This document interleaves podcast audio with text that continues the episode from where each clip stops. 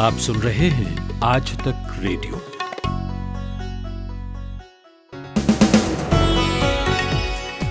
नमस्कार 9 अक्टूबर का सूरज ढल रहा है। दिन भर ने आपकी दहलीज पर फिर दस्तक दे दी है। शाम के इस न्यूज़ पॉडकास्ट में हम पूरे दिन से वो खबरें चुनकर आपके सामने लाते हैं, जो जानना आपके लिए ज़रूरी है। मेरा नाम नितिन ठाकुर है, और जल्दी से बताता हूँ कि किन खबरों पर हम विस्तार से बात करने वाले हैं। हाथरस गैंगरेप केस में आज पूरे दिन लगातार कुछ ना कुछ होता रहा। हमारे रिपोर्टर्स ग्राउंड पर बने हुए हैं। उनसे जानेंगे कि अब इस केस में नया क्या हो रहा है। उसके बाद बात उनकी भी होगी, जो हाथरस का नाम लेकर अपनी सियासी ज़मीन इंच इंच बढ़ा रहे हैं। इनमें बड़े दल ही नहीं, बल्कि राष्ट्रीय लोकदल जैसी पार्टियाँ भी शामिल हैं। आरएलडी का प्रभाव पश्चिमी यूपी में ठीक ठाक है और हाथरस इसी इलाके में पड़ता है। तो चौधरी चरण सिंह के पोते और चौधरी अजीत सिंह के वारिस जयंत चौधरी क्या कर रहे हैं, जानेंगे। और फिर टीआरपी चोरी पर बरपे हंगामे को जरा शांत होकर समझेंगे। क्या नई बात सामने निकल कर आ रही है? पुलिस की बात भी सुनाएँगे। और एक चश्मदीद की भी। तो जो कर रहे हैं, करते रहिए। बस कान हमारे हवाले कर दीजिए। तो शुरू करते हैं इस वक्त की टॉप न्यूज़ के साथ। माधुरी सुनाएँगी।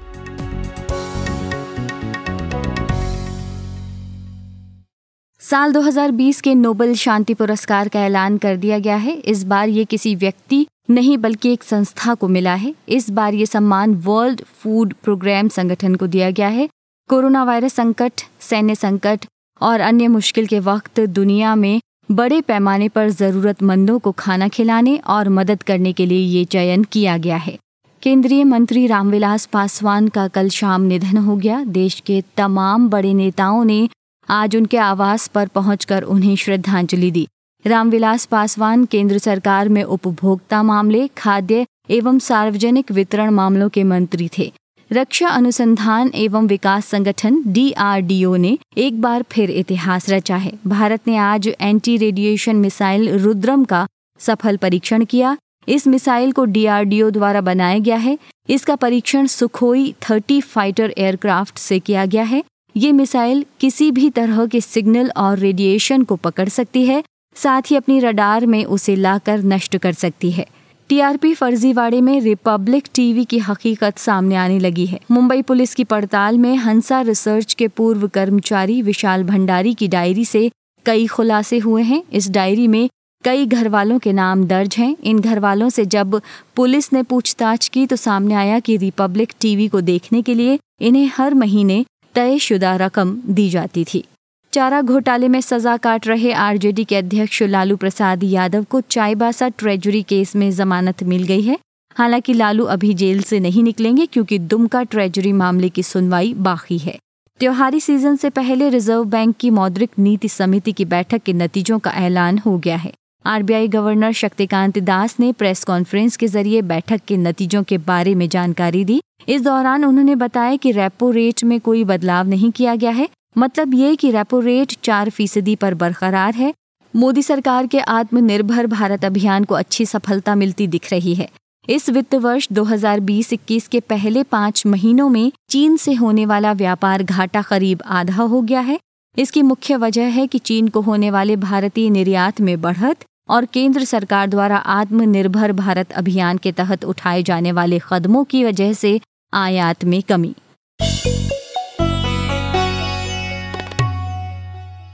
हाथरस कांड में जाँच का दायरा बढ़ रहा है। यूपी सरकार ने जो एसआईटी बनाई थी, उसने पूछताछ तेज कर दी है। जब हम तेज कह रहे हैं तो उसका मतलब यह है कि 40 लोगों को अब तक पूछताछ का नोटिस थमाया जा चुका है। जिनसे पहले होती रही, वो अलग हैं। आज भी गाँव के कई लोगों से सवाल जवाब हुए। डीआईजी शलभ माथुर हाथरस पहुँचे। पीड़िता के परिवार से मुलाकात की। सारे इंतजामों का जायजा लिया और फिर बताया कि परिवार अपनी सुरक्षा से संतुष्ट है।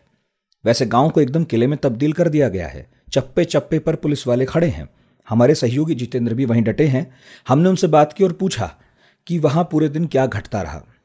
देखिए सबसे बड़ी बात यह है कि आज पुलिस के सीनियर अधिकारी जो कि उत्तर प्रदेश सरकार की तरफ़ से भेजा गया था सलब माथुर को, खास तौर पर इनको इसलिए यहाँ पर डिप्यूट किया गया था नोडल अधिकारी के तौर पर क्योंकि पीड़ित परिवार की तरफ़ से कहा गया था कि उनको यहाँ पर डर लगता है, उनको सुरक्षा चाहिए होगी। तो इस बात को संज्ञान में लेते हुए उत्तर प्रदेश सरकार ने यहाँ एक सीनियर अधिकारी को भेजा था और पूरे परिवार को सुरक्षा मुहैया कराई गई। हमारे पास जो इस वक्त जानकारी मौजूद है, उसके मुताबिक तीन स्तरीय सुरक्षा व्यवस्था पीड़ित परिवार को दी गई है।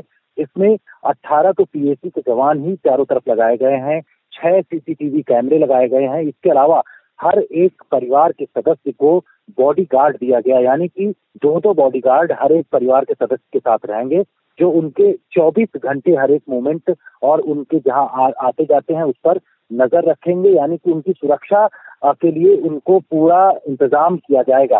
तो इस तरीके की बात कही गई। वहीं दूसरी तरफ़ एसआईटी इस पूरे मामले की जाँच कर रही है। इसका टाइम दस दिनों के लिए उत्तर प्रदेश सरकार ने बढ़ा दिया है। इस वक्त जो जानकारी आज तक के पास एक्सक्लूसिव मौजूद है, उसके मुताबिक एसआईटी ने कई लोगों को पूछताछ के लिए बुलाया, जिसमें जो संख्या बताई जा रही है, चालीस लोग हैं, उसमें से पीड़ित परिवार से पहले ही एसआईटी पूछताछ कर चुकी है। अब आरोपी परिवार से जुड़े हुए जो लोग हैं, उनसे पूछताछ की जा रही है। साथ ही उस जगह, यानी चौदह तारीख को जिस दिन घटना को अंजाम दिया था आरोपियों ने, उस जगह पर कौन से लोग मौजूद थे? चश्मदीद, उन लोगों को भी एसआईटी ने पूछताछ के लिए बुलाया है।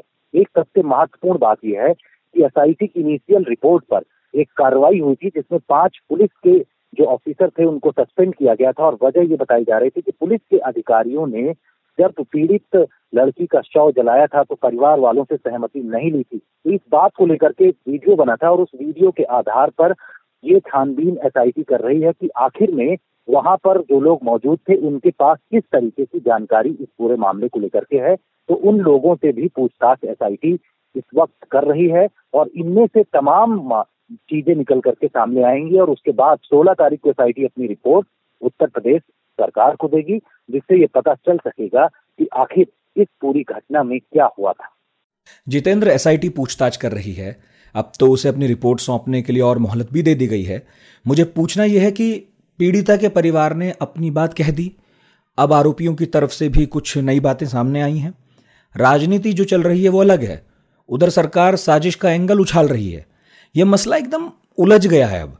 इस बीच एसआईटी का फोकस क्या है? देखिए सबसे बड़ी बात यह है कि पीड़िता को इंसाफ चाहिए। पीड़िता जिसकी जान गई है उसके परिवार वालों को इंसाफ चाहिए। इन सब के बीच में एसआईटी जाँच तो कर ही रही है। वहीं दूसरी तरफ़ एक चिट्ठी निकल करके जेल से आती है जिसमें आरोपी पक्ष ये कहता है कि वो लोग बेगुनाह हैं। उनको न, उनके ऊपर कोई दोष नहीं है उनको निर्दोष साबित किया जाना चाहिए। इस तरीके की चिट्ठी निकल के आती है और चारों आरोपियों की उस चिट्ठी में सिग्नेचर होते हैं। तो इस वक्त हाथरस के बुलगढ़ी गाँव में परिवार वर्सेस परिवार हो रहा है। यानी कि एक वो परिवार जो आरोपी परिवार है और दूसरा पीड़ित परिवार। दोनों के बीच में आपस में इस तरीके के आरोप प्रत्यारोप लग रहे हैं, जिससे अब इस मामले में जिस व्यक्ति की जान गई है, यानी जिस पीड़िता की जान गई है, उसको किस तरीके से न्याय मिलेगा? राजनीतिक रोटियाँ लोग सेकने में जुटे हुए हैं। पॉलिटिकल पार्टी जो है, इसको लेकर के बड़े स्तर पर बयानबाजी की जा रही है। उत्तर प्रदेश सरकार इस पर बोल रही है कि अंतर्राष्ट्रीय इस पर जाँच की जानी चाहिए। अंतर्राष्ट्रीय इस पर लोगों की नज़रें गड़ी हुई हैं और वहाँ से इसमें फंडिंग हो रही है। तो इन तमाम चीज़ों पर बड़े स्तर पर जाँच की जा रही है और एसआईटी जाँच कर रही है। सीबीआई जाँच की सिफारिश उत्तर प्रदेश सरकार ने कर दिया है। हालाँकि सीबीआई ने अभी जाँच शुरू नहीं की है। जब सीबीआई जाँच शुरू करेगी तो उसके बाद ये साफ़ हो पाएगा कि आखिर इस पूरे मामले में जो पीड़िता है उसको किसने मारा है। आरोपियों की तरफ़ से कहा जा रहा है कि उनके परिवार के लोगों ने ही मारा है लेकिन तभी ये साफ़ हो पाएगा जब इलेक्ट्रॉनिक एविडेंस और फॉरेंसिक एविडेंस सही तरीके से सीबीआई पूरे मामले में आने वाले समय में जाँच करेगी। ये थे जितेंद्र।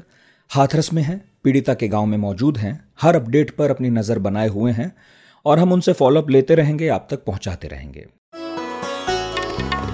आप सुन रहे हैं आज तक रेडियो। बढ़ते हैं अब आगे। अभी मैंने जितेंद्र से बात करते हुए हाथरस पर राजनीति का ज़िक्र किया। कांग्रेस नेता राहुल गांधी और प्रियंका गांधी की तस्वीरें सभी ने देखी।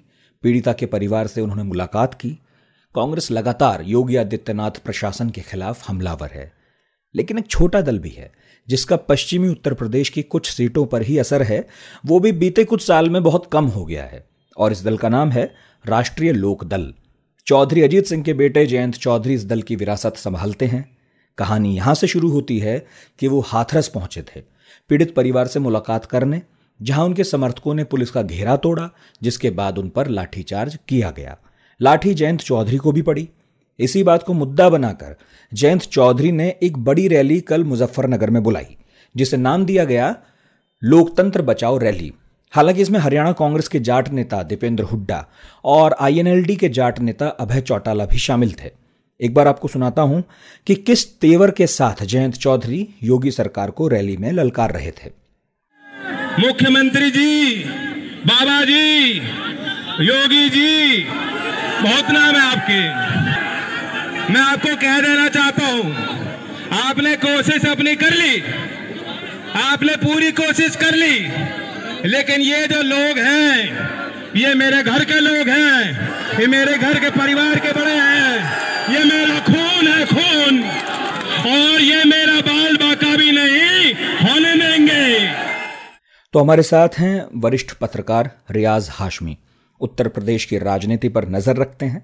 हमने उनसे बात की और पहले यही पूछा कि आरएलडी की जो कोशिश है हाथरस में लाठीचार्ज की घटना के इर्द गिर्द राजनीतिक मोमेंटम बनाने की उसे वो कैसे देखते हैं? देखिए उत्तर प्रदेश विधानसभा का जो 2017 का चुनाव हुआ था, उसमें चौधरी अजीत सिंह की पार्टी आरएलडी वो महज एक सीट जीत पाई। महज एक सीट पर आरएलडी का सिमट जाना। कहीं ना कहीं एक बड़ा सवाल ये उठा रहा था कि यूपी के चुनाव में क्या जाट वोटर्स को लेकर अजीत सिंह धोखे में रहे हैं? इस सवाल का जवाब कितना आरएलडी वाले समझ पाए या चौधरी अजीत सिंह समझ पाए, ये तो मैं नहीं कहूँगा। लेकिन हाथरस कांड को लेकर पॉलिटिकल पार्टियों के लिए एक ऐसा मौका ज़रूर उभर कर सामने आया, जिसने राजनीतिक दलों को सत्ता के खिलाफ आक्रोश भड़काने में एक बहुत बड़ा अवसर प्रदान किया है। राजनीतिक तौर पर जो एक वैक्यूम क्रिएट हो रहा था, उस वैक्यूम को भरने के लिए विपक्षी पार्टियों के अंदर जो है होड़ मची हुई है हाथरस कांड को लेकर के। राष्ट्रीय लोकदल, इसकी पूरी की पूरी पॉलिटिक्स, अगर आप देखें तो वो जाट समुदाय के इर्द गिर्द रही। जाट प्लस मुस्लिम ये चौधरी चरण सिंह का एक फॉर्मूला पॉलिटिकली रहा है। इस समीकरण को अगर हम समझें 2013 के जो दंगे हुए थे मुजफ्फरनगर में दरअसल वो दंगे हिंदू और मुसलमान के बीच तो थे ही लेकिन अगर हम उनका गहराई से विश्लेषण करें तो ये दंगे एक तरीके से आ, किसान और मजदूर के बीच भी थे। जाट समुदाय पूरी तरीके से खेती किसानी पर आश्रित रहता है और मुजफ्फरनगर, मेरठ, बागपत, शामली, इन जिलों का जो मुसलमान है, वो आमतौर पर खेतों में मजदूरी का काम करता है या ज़मीन को बटाई पर लेकर खेती किसानी करता है। तो 2013 के दंगे ने इसी ताने बाने को पूरी तरीके से ध्वस्त किया। राष्ट्रीय लोकदल को बहुत बड़ा नुकसान एक उठाना पड़ा पॉलिटिकली तो वहाँ से लोकदल और जाट समुदाय के बीच एक दूरी बढ़ना शुरू हुई। अब ऐसा कोई मौका राष्ट्रीय लोकदल या दूसरी स्थानीय पार्टी के पास नहीं था, जिसके आधार पर वो राजनीति का जो खालीपन था उसको भर सके। लेकिन हाथरस कांड ने राष्ट्रीय लोकदल को, समाजवादी पार्टी को, कांग्रेस को एक अवसर प्रदान किया। कांग्रेस ने उसमें एक पहल की आरएलडी को किस्मत से कहिए या अवसर से कहिए कि वहाँ योगी जी की पुलिस ने जयंत चौधरी के ऊपर और उनके समर्थकों के ऊपर लाठी चार्ज कर दिया, जिसकी वजह से उन्हें हाइप मिल गया। जैसा आपने कहा भी आरएलडी की राजनीति जो है, वो जाति समीकरण के लिहाज से जाट समुदाय की राजनीति है। उसे थोड़ा विस्तार देकर कहना चाहें तो कह सकते हैं कि किसानों की राजनीति है। तो उस पारंपरिक राजनीति से हाथरस केस का तो कोई सीधा रिश्ता है नहीं। सिवाय इसके कि उनके नेता पर लाठीचार्ज किया गया। तो ये उस कम्युनिटी के आत्मसम्मान का मसला तो है नहीं, जो आरएलडी का वोटर है या हो सकता है? हाँ लेकिन एक बात इसमें गौर करने लायक है। ये एक वहाँ पर जो पीड़ित परिवार है हाथरस में, उससे मिलने के लिए जा रहे थे। उत्तर प्रदेश पुलिस ने लाठीचार्ज करके इसको जाटों के आत्मसम्मान का मामला ज़रूर बना दिया। लाठी जैन चौधरी पे पड़ी या उनके समर्थकों पे पड़ी? पूरा जाट समुदाय इसको इस रूप में ले रहा है कि उनकी पगड़ी उछाली गई है। अगर आप सोशल मीडिया को देखें तो आ, आ, चाहे वो ट्विटर हो चाहे फेसबुक हो इसको जाट अपने आत्मसम्मान की लड़ाई के रूप में जोड़ रहे हैं। और तो मानना पड़ेगा कि कहीं ना कहीं उत्तर प्रदेश पुलिस ने जो भी लाठीचार्ज किया वो एक अवसर राष्ट्रीय लोकदल को राजनीति में प्रदान कर दिया है कि वो इसके सहारे से अपने जाट समुदाय को फिर से मोटिवेट कर सकें फिर से एकजुट कर सकें। जो महापंचायत मुजफ्फरनगर में कल हुई है उसमें हाथरस कांड तो नेपथ्य में चला गया। वो एक प्रसंगवश रह गया कि हम वहाँ मिलने के लिए जा रहे थे। लेकिन लाठीचार्ज और दमन एक बड़ा मुद्दा बनकर उभरा है। एक और बात मैंने देखा है आ, मैं ट्विटर देख रहा था जयंत चौधरी का। वो नाराज़ भी थे कि इसे जाट महापंचायत कहा जा रहा है। वो ये कह रहे थे कि ये लोकतंत्र बचाओ रैली है। जिन नेताओं को उन्होंने इस रैली में बुलाया, उनमें ज़्यादातर जाट नेता ही थे, जैसे कांग्रेस से दीपेंद्र हुड्डा या आईएनएलडी से अभय चौटाला। कुछ नॉन जाट भी थे, जैसे सपा से धर्मेंद्र यादव। लेकिन अगर इसको विधानसभा चुनाव की तैयारियों के आलोक में देखा जाए तो आरएलडी के मंच पर सपा का दिखना, कांग्रेस का दिखना, ये कोई संकेत देता है? ये ध्यान में रखते हुए कि आरएलडी ज़्यादातर गठबंधन के साथ ही चुनाव लड़ती है। देखिए देखिए आरएलडी का बहुत फलसफा साफ़ है पॉलिटिक्स के अंदर। वो जहाँ पर राजनीति करते हैं वहाँ खेती किसानी होती है। खेती किसानी में आ, उनका पूरा फोकस जो है अपने जाट समुदाय के ऊपर रहता है उसके बाद आ जाते हैं गुजर समुदाय। हम अगर राजनीति राजनीतिक तौर पर देखें तो आ, जो क्षेत्रीय दलों को पिछले दिनों जो नुकसान हुआ उसको बहुत मैं आपको नटशैल में समझाने की कोशिश करता हूँ कि बीएसपी और आ, समाजवादी पार्टी और आरएलडी ये तीन क्षेत्रीय दल थे उत्तर प्रदेश में खासतौर से आरएलडी पश्चिमी उत्तर प्रदेश में था। जिस तरीके से बीएसपी के दलित प्रत्याशी को दलितों ने वोट दिया जहाँ बीएसपी का गैर दलित प्रत्याशी था, वहाँ पूरा दलित उसको नहीं मिल पाया। इसी तरीके से समाजवादी पार्टी का जो यादव प्रत्याशी था, उसको तो पूरा यादव मिल गया। लेकिन जहाँ गैर यादव प्रत्याशी था, उसको पूरा यादव नहीं मिल पाया। तो इनका जो आधार वोट था, वो कहीं ना कहीं भारतीय जनता पार्टी को चला गया, जहाँ इस समूह इनके अपने समुदाय के प्रत्याशी नहीं थे। तो कहीं ना कहीं सब आत्मंथन की स्थिति में तो है ही, और एक अवसर की तलाश में भी है राजनीति में। कि किस बहाने से वो अपना जो उनका मूल वोट था, जो उनका आधार वोट था, उसको वापस लाए।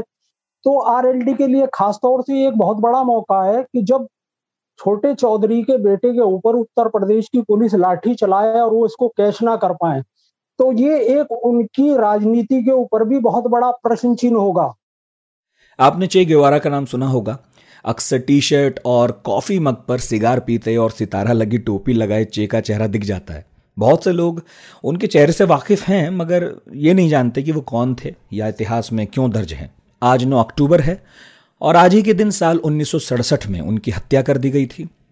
कौन थे चे, क्यों याद किए जाते हैं, भारत से उनका कनेक्शन क्या था और भारत को लेकर उनकी समझ क्या थी। इस पर हमने खास पॉडकास्ट तैयार किया है। थोड़ी देर में आपको हमारे पॉडकास्ट सेक्शन में दिखाई भी देगा। ज़रूर सुनिएगा और बताइएगा कैसा लगा। दिन भर की हलचल के बाद जब शाम ढल जाए तो चले आइए आज तक रेडियो पर। खबरों के सबसे अहम पड़ाव तक ले चलेंगे आपको।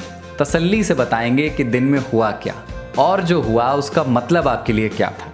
फ़ील्ड पर रहने वाले रिपोर्टरों की फौज है हमारे पास, एक्सपर्ट्स का जखीरा है। ये सब होते हैं इस डेली न्यूज़ एनालिसिस पॉडकास्ट में, जिसका नाम है दिन भर सोमवार से शुक्रवार, हर शाम आज तक रेडियो पर। अब बढ़ते हैं आगे। खबरें देने वाले आजकल खबरों में हैं। कल पूरे देश ने देखा कि मुंबई पुलिस ने प्रेस कॉन्फ्रेंस करके उन चैनलों का नाम लिया जो टीआरपी मैनिपुलेट करते थे। अब इसमें जाँच शुरू हो गई है। दो मराठी चैनलों के साथ रिपब्लिक टीवी का नाम भी पुलिस ले रही है। हंसा रिसर्च नाम की कंपनी है। उसका एक कर्मचारी था विशाल भंडारी। उसकी डायरी मिली है। डायरी में कई घरों के पते दर्ज हैं। पुलिस ने जब इन लोगों से पूछताछ की तो उन्होंने बताया कि उन्हें हर महीने रिपब्लिक टीवी देखने के लिए तयशुदा रकम दी जाती थी। फ़िलहाल विशाल भंडारी, बोमपल्ली राव, नारायण शर्मा और शिरीष शेट्टी, इन चार लोगों को तेरह अक्टूबर तक पुलिस हिरासत में भेज दिया गया है। अब आपको इस खबर के थोड़ा पीछे ले जाऊँ। असल में हंसा रिसर्च, जिसका कर्मचारी विशाल है, वो टीआरपी जारी करने वाली बार्क की एक सपोर्ट कंपनी है, हंसा रिसर्च। खुद विशाल ने बताया कि उसके खिलाफ हंसा भी जाँच करा रही थी। हंसा की जाँच में पाँच घरों में बात हुई। चार ने इनकार कर दिया किसी भी बात से लेकिन एक ने माना कि उसे चैनल देखने के पैसे दिए जा रहे थे। पैसा मिलने वाली बात जिस महिला ने मानी है उसने बताया कि उसके पास इंडिया टुडे का सब्सक्रिप्शन नहीं है। तेजल सोलंकी उनका नाम है और हमारी सहयोगी उनके पास पहुँची बात की। आपको सुनवाते हैं कि तेजल ने क्या कहा। तेजल जी आपको सबसे पहले पूछताछ कब हुई थी आपके साथ? कल साढ़े दस बजे। कल साढ़े दस बजे से साढ़े ग्यारह बजे तक मुझे कॉल आ रहे थे नहीं नहीं पूछताछ मतलब कि जून जून जून जुलाई के आसपास ही हो रहा था। वो हंसा रिसर्च कंपनी के कुछ सर आए थे अच्छा। और उसने बताया था कि ऐसा कोई चैनल आपको दिखा देखने के लिए किसी ने बोला है तो हम लोग ने ना बोला था कि ऐसा कुछ भी नहीं है हम लोग को। अच्छा। फिर विशाल तो वो हंसा रिसर्च का जो बंदा रहता है वो हर बार बैरोमीटर चेक करने के लिए आते हैं। हर बार अलग अलग आते हैं। अच्छा। तो विशाल से बैरोमीटर आपके यहाँ पे कब सात साल से। सात साल से है। हाँ। तो आ, ऐसा आपको सात सालों में कभी किसी ने बोला कोई चैनल देखने के लिए पर्टिकुलर नहीं। कुछ पैसे कभी मिले इतने? नहीं कभी भी नहीं मिले। तो जून के महीने में आप कह रहे हो कि सबसे पहले इंक्वायरी हुई थी। हाँ। उस समय आपने क्या इंडिया टुडे का नाम लिया था उस समय? नहीं मैंने कभी भी नहीं लिया। उस समय भी नहीं नहीं। क्योंकि पूछताछ में हंसा वाले कह रहे हैं कि उस समय आपने इंडिया टुडे का नाम लिया था। नहीं मैडम मैंने नहीं लिया था। आपके घर में इंडिया टुडे है? नहीं अभी नहीं है। मेरे घर पे भी इंडिया टुडे नहीं है। जो मैं बैलेंस भरवाती हूँ उसमें हाँ। तो बैलेंस में मेरे इंडिया टुडे का चैनल ही नहीं आता है। ये तेजल हैं जिन्होंने माना कि उनको चैनल देखने के लिए पैसा ऑफ़र किया गया था और वो चैनल इंडिया टुडे नहीं है। तेजल की बात सुनवानी इसलिए ज़रूरी है क्योंकि जिस चैनल का नाम पुलिस की रिपोर्ट में दर्ज है वो इंडिया टुडे को उस मामले में जबरन खींच रहा था। हमारे सहयोगी हैं राहुल कमल। उन्होंने मुंबई पुलिस कमिश्नर परमवीर सिंह से बात की पूछा कि मामला अब तक कैसे पहुँचा और आपकी जाँच की दिशा क्या रहने वाली है। आ, हमारे पास कंप्लेंट बी से आई थी। उनके लिए एक एजेंसी काम करती है हंसा नाम की। जो कि बैरोमीटर्स लगाए जाते हैं टीआरपी मेजर करने के लिए। उनको मैनेज करने का काम, उनको मेंटेन करने का काम और रेटिंग मेजर करने का काम करती है। हंसा ने अपने कुछ एक्स एम्प्लॉयज़ के खिलाफ कंप्लेंट लॉन्च करी कि उनके ऊपर उनको सस्पिशन था एंड वो टीआरपी मैनिपुलेशन का काम कर रहे थे कुछ चैनल्स के साथ मिलकर और इसमें उन्होंने कुछ नोटिस किया था कि कुछ चैनल्स की एक्टिविटी सस्पिशियस दिखाई दे रही है रेटिंग सस्पिशियस दिखाई दे रही है। इसके ऊपर से हमने अपना इन्वेस्टिगेशन शुरू किया।